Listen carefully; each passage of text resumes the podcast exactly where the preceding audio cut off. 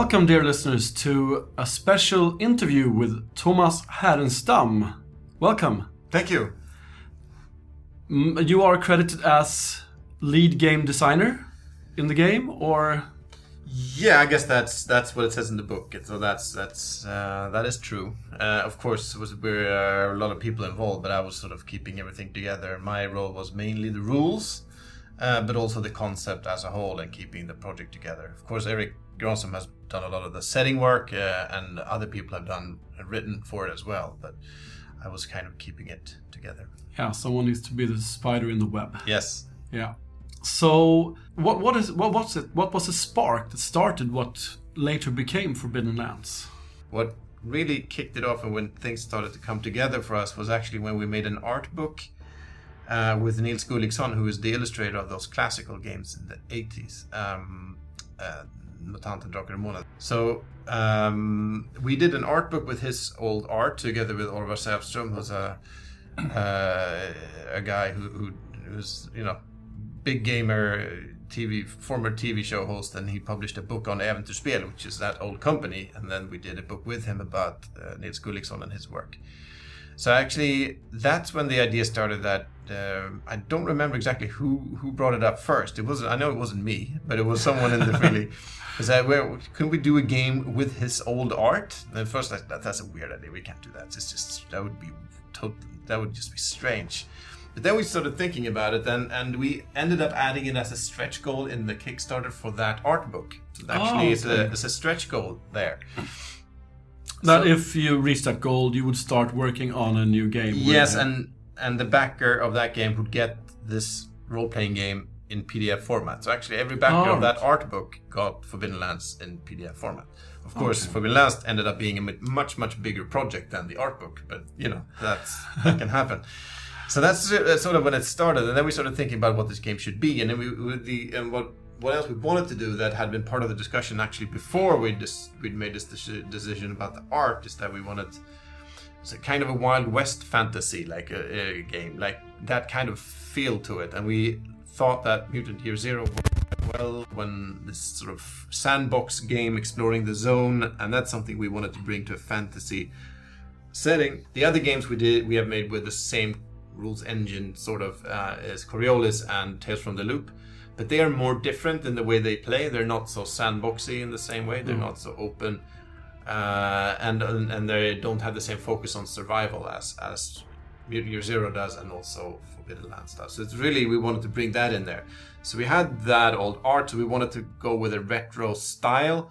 Uh, that it's not an old school Renaissance game. It's not an OSR game per se because it's not a D and D clone. It's completely different rule set. But the sort of aesthetics are from are are, are like old school.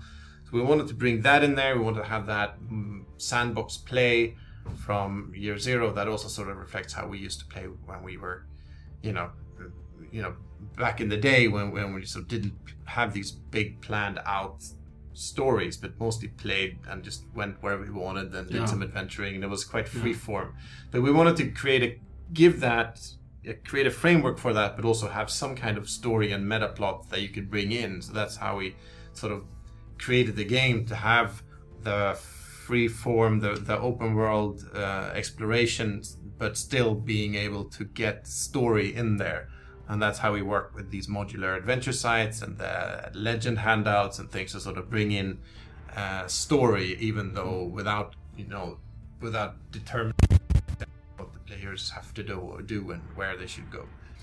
So moving on, uh, maybe something about we've touched on this a little bit, but what inspirations do you have for the game ap- apart from the old Drakar and Demoner, the old Swedish game? Yeah, of course, that's a main, a big thing, of course. Uh, and uh, like, yeah, like I mentioned, Mutant Year Zero, of course. But then, like I mentioned, we also uh, it, it's um, uh, like Wild West movies. It's like that kind of thing. Uh, is definitely an inspiration. I think we went when we were trying to find a name for the game. We went through like lists and lists of like Wild West movies. So Ah. it, had, it had some titles that were like, uh. They would have worked well. Yeah, they would have worked well. Yeah, the dead and the brave, and you know stuff like that. Yes, things like that. So yeah, so we there was a lot of you know Wild West stuff uh, in there. Of course, then there is inspiration from all kinds. Uh, I mean, old uh, I mean, Erik Granström who wrote a lot of the uh, uh, adventure sites, especially in the campaign book, The Raven's Purge, but also I wrote the setting. Of course, he brings in his, you know, uh, perspective and inspiration from from his books and also from you know, other fantasy uh, uh, literature and, and, so on. So it, it's it's really a, a, you know a lot of different a lot of different sources of inspiration for this game. All right. Um, have you had time to play the game yourself? I other than like a few game testing. Uh, I, I mainly I, I played it uh, during during testing. I haven't played it very recently. I mean, of course, I played it during development, and we still don't have. Now, I'm looking forward to actually have the. I do have physical books, but the boxes have not arrived yet. Maybe they have by the time this airs. I don't know because they, I heard today that they are at the. They have arrived to the warehouse in, in the UK, so the boxes are there, and now we're just waiting for them to repack them and send them to backers. So as soon as I get the you know the actual box in my hand, then then I'd like to play that uh, because it's such a difference between playing. I, I, tend to play a lot of when I play our own games. It's usually in the form of printed black and white, just papers yeah, without art yeah. or anything, which is fine. But it's it's not the same as having a full game with the you know the printed books and the art and, and the layout course, and everything. So I kind of miss that actually playing games that are finished. Uh, so I do play other games, of course, not only ours, but but it's also nice to play our games when they're done. Of course, then you run the risk of actually, you know, seeing that oh, that's you know, you find like a typo yeah. or some mistake or something. Oh no, I didn't. You know, so that can happen, but you know, it's a risk. But you're very, uh, you in Free League are very good nowadays, or maybe you were back in the days as well. I don't know, but uh, in asking backers for to look for typos. Yeah, sure. I mean, we, well, we so. of course uh, we've done that a lot more and more. I guess in the last at least two or three games, we have uh, let backers check and look at the PDFs. We do like an early access, like an alpha, and then maybe even a beta, like for Lands. We had like a two preliminary PDFs of the game uh, that that everyone can have a look at, and of course, you know, catch hopefully like typos and errors, and also balancing stuff and so that mm. has really helped. Of course, we're not. That doesn't mean we don't do our own proofreading as well. Of course, uh, so, of course, I mean, not, it's course not like we leave it all to backers to do the work for for us. But but it certainly helps because no matter how good proofreader you have, that some things will slip through, Absolutely. and uh, having backers look at it for a couple of months is super useful. And I mean, I don't think you have to explain to any RPG player the feeling of having a new rule book in your hand, opening yeah. it for the first time, and just flipping through the pages, feeling the smell of the book, and yeah, looking at sure. the illustrations, yeah. and yeah. seeing the, the finished product. Yeah. House rules. Yes. Are they? Uh, what are your views on house rules? Are you like, well, it's your game, you you play whatever way you like it, or is it like you hear about someone making house rule? Does that like? oh, why, why, do you do that with my game? Yeah, no, I mean, I, I, I've done so many house rules myself for games throughout the years. That's really how, you know, I think a lot of GMs do that, and, and I'm, I was definitely doing that as well. And that's how I, it sort of just transformed into writing my own games, just starting out doing a lot of house rules. And then when the house rules became like the, you know, uh, the the document became as you know extensive as the rules themselves, then it just was a, you know, very easy to just transition into actually just writing your own. So I think I have a great understanding for for wanting to do house rules, and and and uh, so I'm totally fine with that because even though you might think uh, you know you have done rules, you have sort of designed them the way you want them, you think they work well. Of course, every group is different, and some groups might have different preferences and want to have a slightly different feel to their game, and and that's that's one of the cool things with with tabletop RPGs is that they are so adaptable at the table. You can really change them around and play them the way you want to to adapt them to your group and your personal tastes. Uh, so I think you should definitely do that. I mean, of course, it can be sometimes when you you see someone writing, you know, a house rule and you feel like, okay, but this guy or girl didn't uh, just didn't quite understand the rule at yeah, all yeah. and just wrote I'll just do a house rule. It's like then you might you know be tempted to say well you know but did you actually or even sometimes I can feel well maybe you should just try it once before just yeah. play it as it is written and then you can house rule it don't house rule it before you even tried it I think that and I think that can be of course people do whatever they want but if, if i would give some kind of recommendation it would be to try it out first then house rule it if it if you feel but don't house rule it before you even tried it because sometimes mm. a rule on paper can look strange or Yeah. weird and and not what you're expecting and then you might but that might be a point to that it could be a reason for that Exactly. that show up in play and then maybe you should actually try it before you dis- you just disregard it and write Absolutely, your own because uh, the games that you produce are so professionally produced, and there- there's extensive game testing, I presume. Yeah. So many rules are there for balance, Yeah. I presume. Yeah. So even if you don't understand a rule, it's there for balance, and if you change that, that may disrupt the balance of the game. Yeah, I mean that can definitely be the case. Uh, so I think that's you know a piece of advice at least to try it out first. Then, if you still feel I want to, you know, I want to change this rule, of course, go ahead and do so if it fits your group better. The few house rules that we have been uh, using in Sweden Rolls when we've been playing were actually mistakes from the beginning. And then Ah. I was like, for instance, I haven't pushed any rolls for the NPCs. Yeah. Okay. Not yeah. once. Yeah. And that was just me Yeah. after a while realizing, well, I need to look this up. Wait a bit.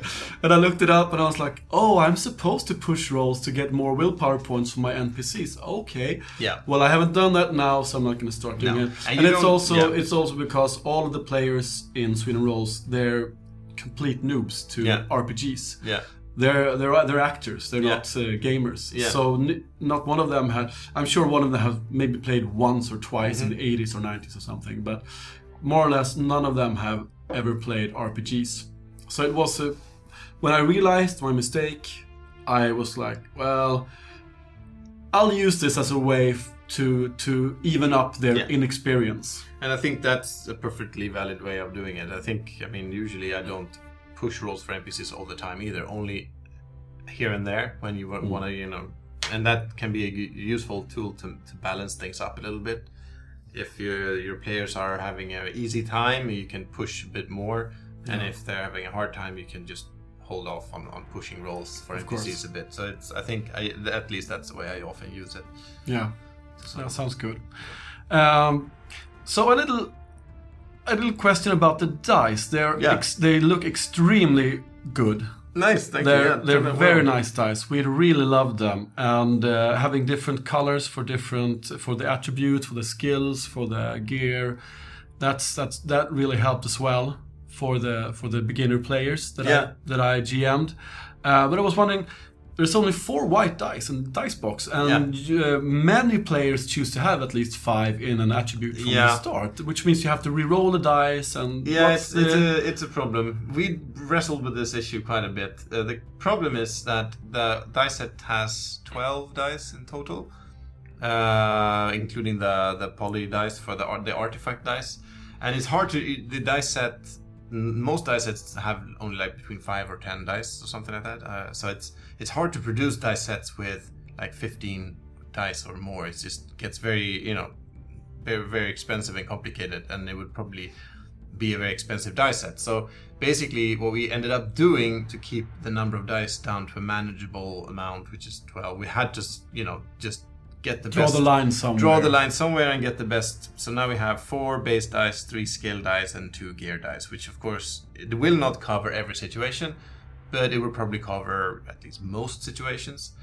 And of course, if you want to cover every situation, then you probably need a second set. But but you can. The idea is that you should one set should at least get you mm, should at least be enough to manage you know most most situations, but but definitely definitely not not all. So yeah, it's a problem, and that this is not the perfect solution. It's the best solution we could find under the circumstances. Yeah. And in, in my opinion, each player should have a set of his or her own, which means you can just borrow a white oh yeah, yeah. from that- from that- the neighboring player or Sure. something. No problem.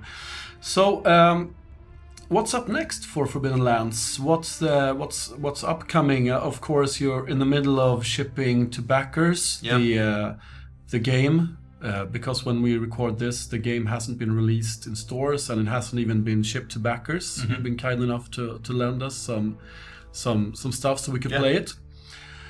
And uh, so I'm, I'm guessing it will take a while for for um, more supplement books to come out. Um, but what what will be in the end, in Yeah. a year, two years? What will happen with Forbidden Lands? What's up? Yeah, I mean, of course, we already have the two supplements, just not counting GM Screens and stuff, but two books uh, that will be released alongside the game. Of course, that's the Raven's Purge campaign book uh, by Erik, who, which is a big 200-page book with a lot of adventure sites and a whole meta plot and backstory and a campaign finale and everything. So that's like a big book. And then a smaller book, the Spire of Quetzel, which is the collection of adventure sites written by guest writers um, that were uh, stretch goals in the campaign. So, but yeah, we- uh, so so that's another book. That's a bit of a thinner book, but still like seventy pages or something, I think. So those are being released at the same time as the base game, uh, at least to backers. We will see how, how they when they will release in stores. But so that's the have some. There is quite a lot of stuff there that already from the start uh, to play. But then we're planning more uh, like campaign expansions, and they will be similar in size to Raven's Purge, around that kind of size, and they will also come with another map. So basically, we'll expand the game with a new map of the same size as the base game. Okay. So basically, one in each uh, direction. So there'll be see. one to the north, one to the west, one to the east, and one to the south. And then we'll see. Ah, you can just keep building. Uh, So basically, we'll ex- and the map will be as big as the one in the core game. So it'll be a whole new map to Ah. explore, basically in each. So we're the first two that we're uh, planning are are the one to the north. It will be have a more Arctic feel to it. So that What that elves and dwarves? Uh, there, yeah, yeah, yeah. Uh, there'll be both of those. Uh, I won't say that much more because I don't want to spoil. Oh, sorry, sorry, sorry.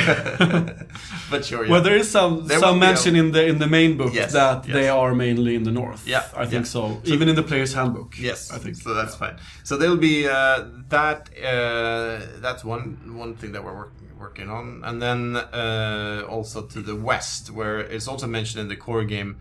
There is the that The old uh, land of the Aslene culture. The Aslene country, yeah, that has that is called the uh, I think the Ashen Vale of Ashes, Ashen Vale. I don't, yeah, uh, just is the English name. Uh, so that's uh, the the the lands to the east on the other side of, of West. the mountain path. West, sorry, yes, uh, which was uh, devastated by by demons. So it's a bit of a sort of a wasteland, demonic wasteland kind of a place. So those are the first two, and then to the uh, east, of course, there is the ocean. So we'll have we're planning a seafaring style uh, expansion with an archipelago with islands and you know ships and stuff to the east, and then to the south, of course, it's the older land. It's the country where the humans came from uh, before they went entered the Forbidden Lands. So uh, that expansion, which is probably going to be the fourth one, uh, will sort of go to explore where that country or that land where the humans came from and what's going on there. So uh, That's interesting. So, I- each, uh, each, yeah, so each expansion will have its own kind of feel: the Arctic thing, the demonic wasteland, the the, oh, the seafaring style, and then the the the old land, the, the old lands with sort of a bit more civilized area in the, Yeah. in the south. So that's the idea, and then after that, you know, anything, anything can I happen. think it happened. Yeah. And how did, how was uh, Erik? How did uh, did he approach you, or did you approach him when For you, this game? For this game, Uh, no, I mean we approached him because we knew that there's a difference between post-apocalypse and fantasy. I mean, we did want to have. I mean, Mutant Year Zero was a strong reference for this, but the difference is that we felt for a fantasy game.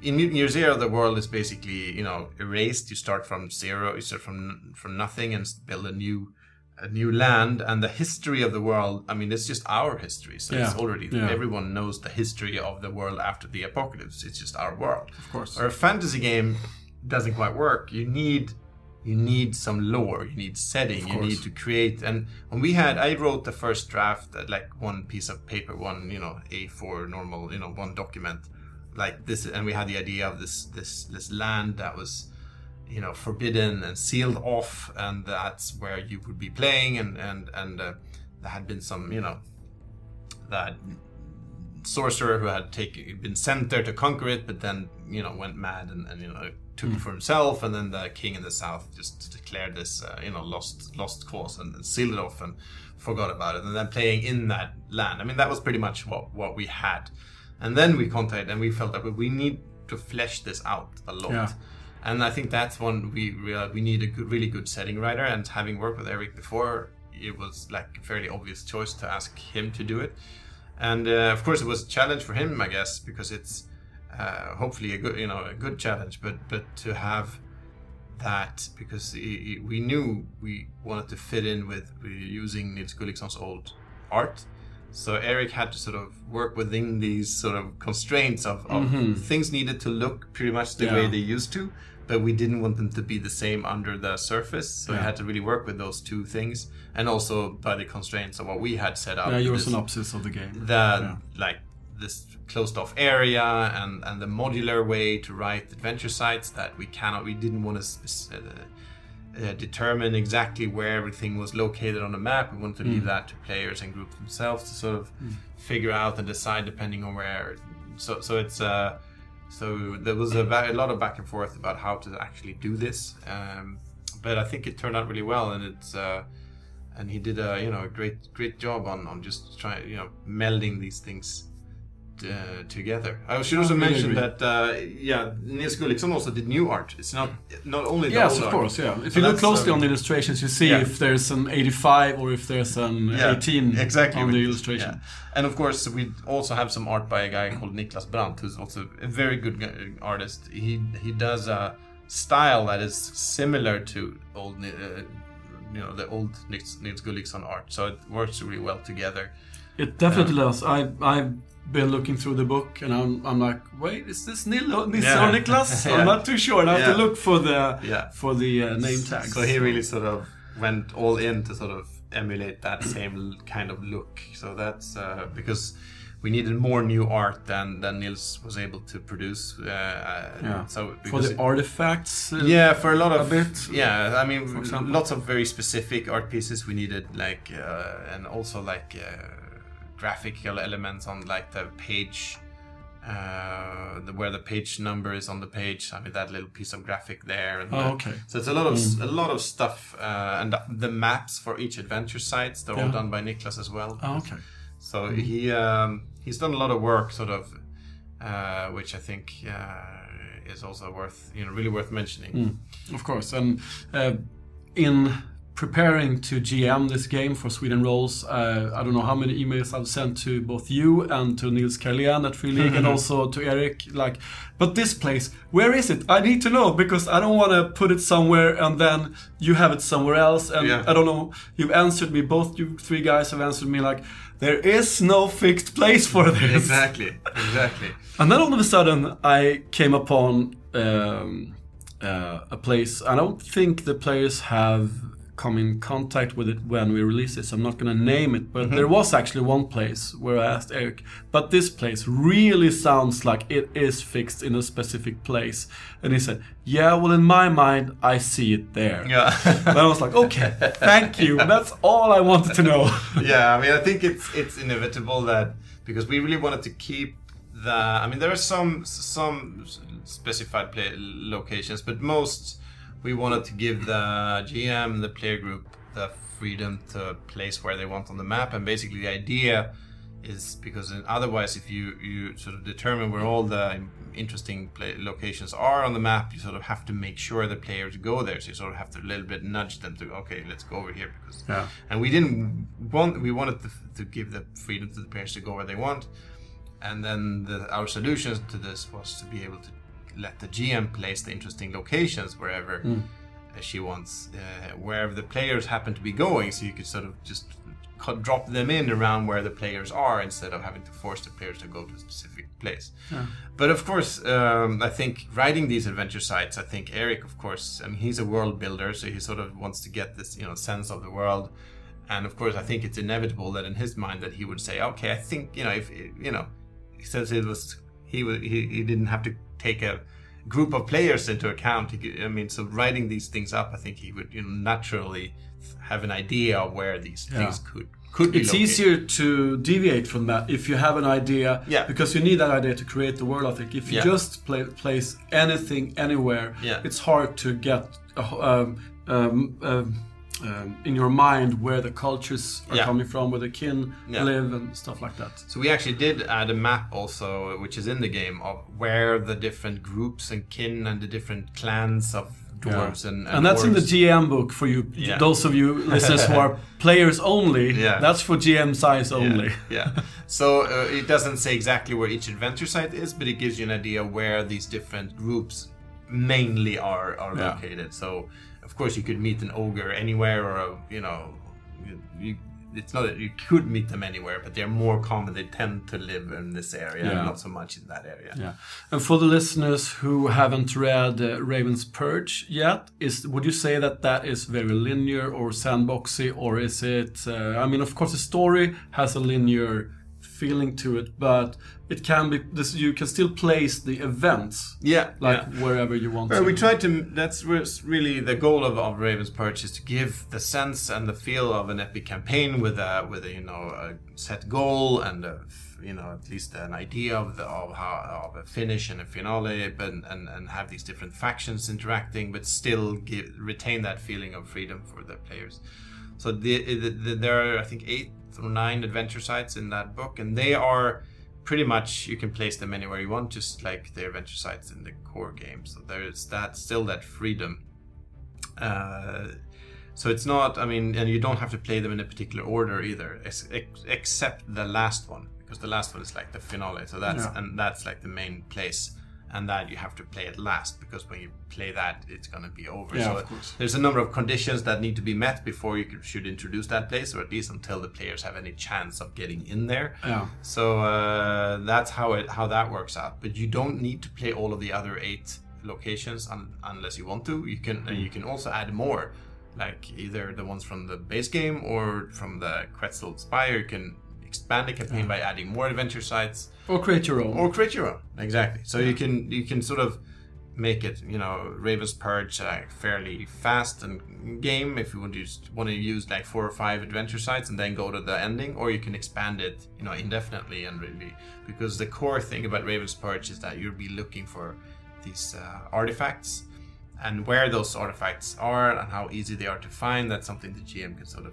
play Yeah. around with a little bit. So you can make if you want it to take a long time, you can do that. If you want to, you know, give this to the players more quickly, hmm. that's also possible. So it all hmm. depends on if you want, if you plan to play, uh, you know, five or six or ten session campaign, or you know, a hundred sessions. Both are possible, but depending on hmm. your what kind we, we discussed on whether or not we wanted to play Raven's Purge Yeah. in Sweden Rolls, and Yeah. we, of course, there's there's this um, since we are playing it so early, even before it's even released. Yeah. For me, as a as a GM and as a player and as a as a as a role player, Yeah. I really feel that I don't want to spoil this big main campaign for the Sure. game for the listeners. That's that's my main reason, but there is also the reason that that since it's a podcast, if we would have played Raven's Purge, it would have we wouldn't have been finished with it until Yeah. like in three years or No, something. sounds li- sounds like a good. If good idea. if our listeners really want us to stick to Forbidden Lands and play that that game only, then maybe it's it's uh, it's Sure. time to pick up Raven's Purge, and then it's also been a while, so the hardcore fans will have time to Sure. have time to play it. Yeah. I can also say that we actually used um, random Encounters. uh, random encounters, and we use some random encounters and a random village. Ah, yes. And I also use some random villages to create the home villages for the players. Ah, yeah. And some of those, they turned out so, so well. I didn't have to change basically anything. I changed this uh, half a name here and there only, but I could just go with it. It was so fun, and it, it's going to be not much of this is in the in season one, but it, it will come into season two Okay, cool. actually. So it's I'm really looking forward to to for instance going to the the two home villages of Alira, the half elf peddler. Yeah. Uh, her neighboring village. It's it's such a crazy place. That sounds great. but more about that in, in upcoming seasons, hopefully. So just some short questions in the end here before we finish. Yeah. Uh, just some some a bit more getting to know you. Yeah. Uh, so what's what what would you say is your favorite RPG, not developed by yourself or Free League or something that you've been involved with creating? Yeah, I mean, it depends on sort of if you go way back and look what what game has sort of had the biggest impact on my life. Uh, in in that case, I think it would be basically all versions of Mutant. I mean, Mutant, the original version from '84, was my first game, so that was like always stayed with me, and one of the main reasons that I we ended up doing ended up doing Mutant Year Zero. And also, I would say Lingen's uh, version of Mutant that came out early 2000s, uh, because that's kind of what brought me back into role playing after having been lost in the wilderness for a while there. so both, I mean, Mutant in all its incarnations, uh, except maybe Mutant Chronicles, which I don't have a strong relationship to, but uh, the other ones, I think throughout the years have been uh, been you know big, uh, been really important for me, uh, definitely. Um, apart from that, uh, I, I mean, more more recently, I think huge inspirations and games that I really you know have enjoyed uh, are games like Apocalypse World, uh, Fate in different. I mean, the Fate system in different incarnations um, have been you know games that I really have enjoyed and sort of been influenced by. Now they're uh, you know they're not so new anymore, but they're still sort of in there. And I think the indie games that came out like ten years ago. I mean, when the indie, the Forge movement, and that was a big thing. I think that has brought a lot of great stuff to role playing. Uh, I mean, games. We don't make games like that ourselves that are you know indie all the way, but there's definitely influences from those games that I think have made a lasting impact, not just to our games, but to basically all, all of gaming and all of RPGs now have some of that indie indie stuff in them, even though they're not specifically indie games anymore. So I think that's uh, been important too. All right. So, do you have a preference in genre, or do you are you um, do you like everything? You want a buffet pick some? yeah, no, I, I, like. I, I like them all, but I think maybe actually, even though this we're discussing Forbidden Lands, I think sci-fi in different incarnations is probably a bit like closer. Just looking at what I've been, you know, into, uh, I think sci-fi is, I guess, goes specifically post-apocalyptic sci-fi is probably, you know, Mm. uh, like a favorite genre, but fantasy for sure. It depends on what kind of fantasy. There is some fantasy that I don't really enjoy, but I like more grounded fantasy, like low fantasy. I don't so much enjoy the super high fantasy stuff. I mean, that I kind of loses my interest. But fantasy with gritty fantasy uh, is, is of course, uh, I love that too.